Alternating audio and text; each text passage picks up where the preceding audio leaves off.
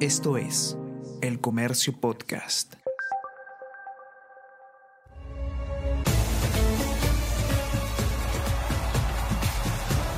Jugamos como nunca. Edición Qatar dos mil veintidós. Buena pelota para Messi, le puede pegar al arco, Messi al arco.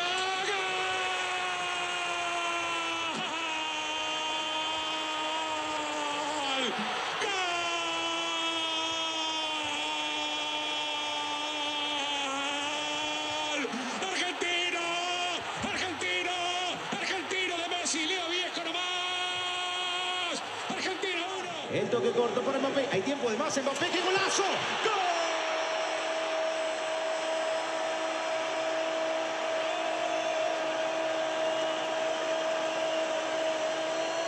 de Francia! Kylian Mbappé. El caprichoso destino lo quiso así. Kylian, París, veintitrés años. Lionel, Rosario, treinta y cinco años. Dos monstruos competitivos que llevaron a su selección hasta lo más alto. Dos líderes natos que lucharán por el trono de Qatar veinte veintidós. Los dos mejores del Mundial. Y sí, del mundo también. Ambos juegan en el mismo equipo, el ultrapoderoso Paris Saint-Germain. Uno es la figura de Francia, el otro es la figura de Argentina. Messi versus Mbappé. Mbappé versus Messi. Showtime.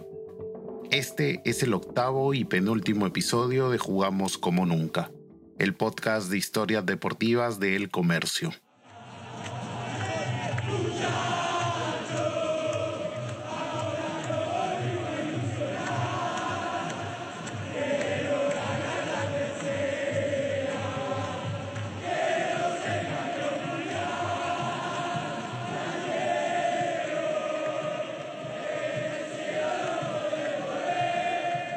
Qatar es el romántico puente. De un lado está Lionel Messi, el resumen del fútbol mundial de los últimos quince años.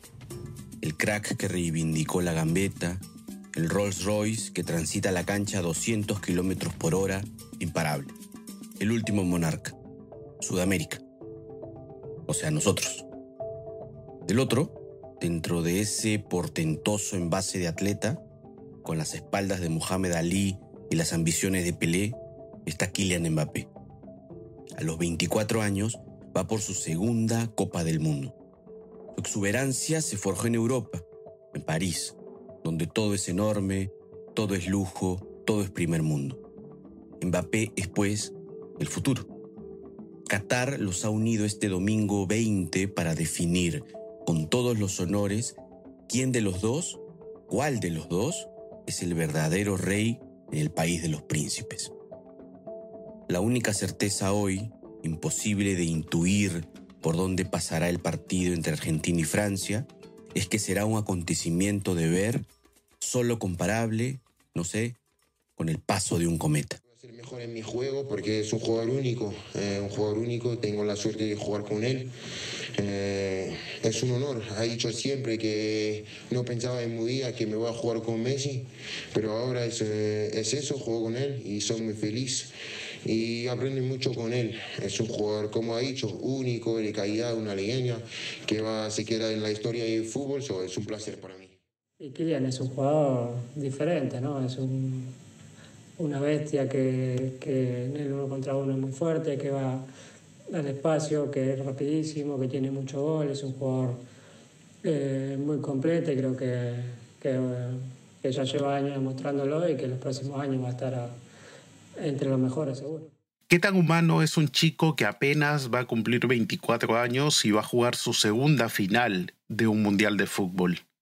¿Cómo explicar que este chico que creció admirando a Cristiano, que compartió equipo con Falcao y Bernardo Silva, y hoy la rompe junto al mismísimo Messi y Neymar, está llamado a ser el sucesor de lo que ha sido una época maravillosa que estuvo liderada por Messi y C R siete? Hoy, la todopoderosa Francia quiere repetir el plato. Y aunque varios campeones del mundo como Pogba, Kanté o Umtiti no están más, tienen en Griezmann, Giroud y Chouameni toda la compañía francesa, una orquesta perfecta para acompañar a su arma más letal, esa que tiene una velocidad de gacela, un cañón en cada pierna para arrebatar cuando sea necesario, y una mentalidad diferente, como la de aquellos que se saben, se sienten y te intentan demostrar que son superiores. Ese es Kylian. ¿Cómo decir que es el futuro? Si el chico nacido en París tiene ya un mundial, probablemente consigue el segundo y suma nueve goles en apenas dos copas del mundo. ¿No está acaso pasando ante nuestros ojos el presente y el futuro? ¿Y ese no es otro que Mbappé?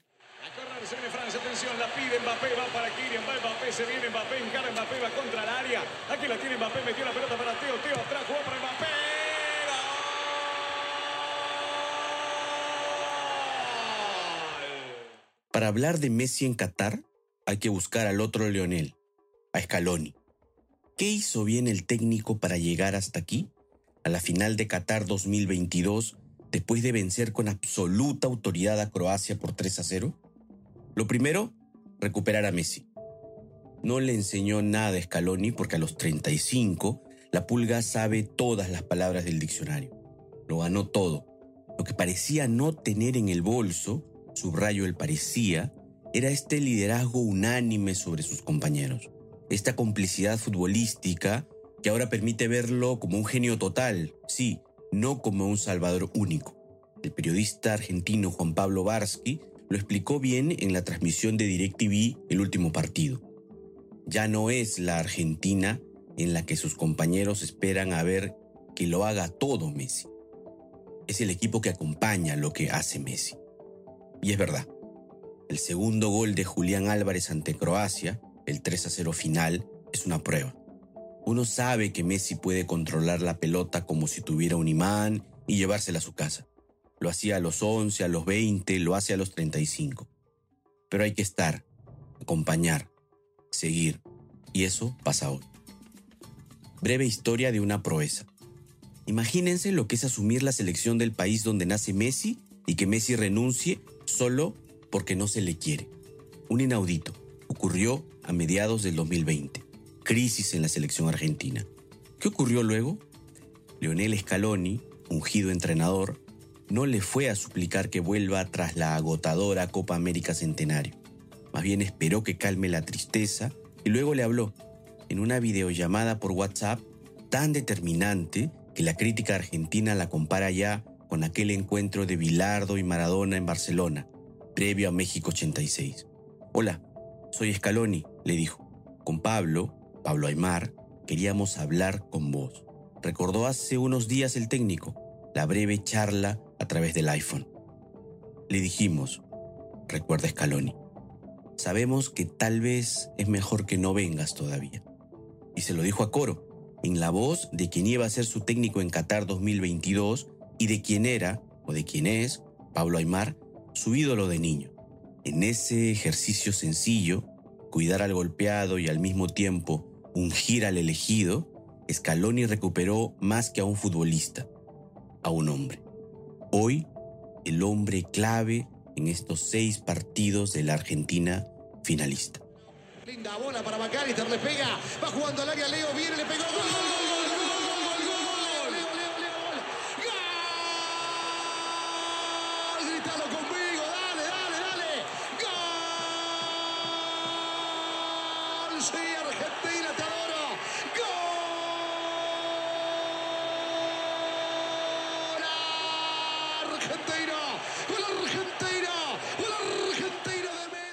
Fue Kylian el chico que dijo que el fútbol europeo era más competitivo, porque jugaban y se preparaban enfrentando a rivales mejores.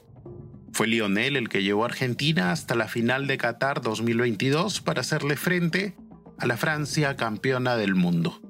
Si los europeos, luego de coronarse en Rusia, rompieron cada maleficio como irse, por ejemplo, en primera ronda tras ganar el Mundial, y ahora van por el B, cosa que no sucede desde la Brasil de Pelé en mil novecientos cincuenta y ocho y mil novecientos sesenta y dos. La Argentina de Messi invicta durante treinta y seis partidos, hasta que ese baldazo de agua fría llamado Arabia Saudita puso las barbas en remojo. y hoy lo tiene ante la posibilidad histórica de darle al diez, a su lío querido, esa copa que tanto soñó. ¿Quién ganará este domingo? ¿Les Bleus o la albiceleste? Solamente te quiero decir, se viene una final del mundo y si bien todos queremos ganar la copa, quiero decirte que más allá del resultado, hay algo que no te va a sacar nadie. Atravesaste a cada uno de los argentinos, eh, de verdad te lo digo. No hay nene que no tenga tu remera, que no sea la original, la trucha o la inventada, o la imaginaria, de verdad. Eh, marcaste la vida de todos y es eso que para mí es más grande que cualquier copa del mundo y eso no te lo va a sacar nadie. Es un agradecimiento por un momento de felicidad tan grande que le hiciste vivir a tanta gente que de verdad ojalá te lo lleves en el corazón porque creo que es más importante que una copa del mundo y eso ya lo tenés. Así que gracias, capitán. Bueno, muchísimas gracias. La verdad que, que lo sentí, lo sentí durante todo, todo este tiempo, el, el cariño, cariño de la gente. ¿Quién es el gran favorito? Miguelón, me pides que adivine el futuro de la humanidad. No puedo. No me da. Solo tres cosas voy a decirte. Primero, se enfrentan las dos mejores selecciones del Mundial, por lejos, las más contundentes, las mejor afiatadas. Argentina jugó seis partidos, anotó doce goles, recibió solo cinco y tiene un porcentaje de posesión del cincuenta y ocho por ciento. Francia jugó seis también, anotó trece tantos, recibió cinco igual y su porcentaje de posesión es del cincuenta y tres por ciento. Más parejos, imposible. Luego, ambos descansan su eficacia goleadora en dos hombres. Ninguno es absolutamente dependiente del dios que les ha tocado por bendición. En Argentina, Messi tiene cinco y Julián cuatro. En Francia, Mbappé y Giroud repiten la estadística. Finalmente, y aunque pueda ser contradictorio esto que te digo, tienen un crack luminoso. El crack del que te contaba. Messi y Mbappé. Los hombres a los lados de este romántico puente que es hoy Qatar. Ambas selecciones podrían tener un partido discreto, alejado de sus principios de posesión o contundencia, pero siempre anda allí, vestido con su camiseta, un elemento que parece dormido, un espíritu de llanero solitario, con dinamita en los chimpunes. Messi y Mbappé. Como mi viejo, que vio a Pelé, a Cruyff, a Maradona en su estado de gracia, nuestra suerte ha sido verlos juntos y tener este domingo para grabarlos para siempre, en la memoria. Perdimos un equipo ampliamente superior y, y no sacamos provecho de las dos situaciones que nos podrían haber servido, ¿no? Que es encontrar un empate de, de un primer tiempo de locos que Argentina pasó muy mal y en el segundo tiempo arrancás ganando y no te acomodaste nunca, o sea, no, no se acomodó nunca Argentina al partido y, y punto, y se terminó. Y, y, y estamos viendo un jugador que llegó para transformarse en la nueva figura del fútbol mundial como es Mbappé, ¿no? Sí. Nos llegaron y nos hicieron goles. Llegaron y nos hicieron goles. La historia nos recuerda que hace cuatro años y medio Mbappé y Messi estuvieron frente a frente, que Pablo Giral, el icónico narrador de fútbol argentino, recordaba así ese duelo, ya nos marcaba una pauta de lo que fue el encuentro. Un Mbappé endiablado que metió dos golazos. Pero eso fue hace cuatro años. Y hoy hay un mejor Messi. Y sí, también hay un mejor Mbappé. Las cartas están sobre la mesa. La corona espera. Y solo uno, lamentablemente, solo uno puede llevarse la copa. Ojalá se lo dé, ¿no? Pero, pero el fútbol puede pasar de todo. Y, y lo bueno que creo que nosotros los argentinos aprendimos un poco de eso y... Y ya no solo es el resultado, sino todo el camino recorrido. Antes por ahí sí que, que era, eh, se valoraba mucho por el ganar o el perder, y hoy creo que la gente valora muchísimo más otra cosa, pero, pero bueno, que no tenga duda de que, que vamos a ir a jugar como lo venimos haciendo, intentando dejar todo y, y dar el máximo como hicimos estos, estos últimos cinco partidos.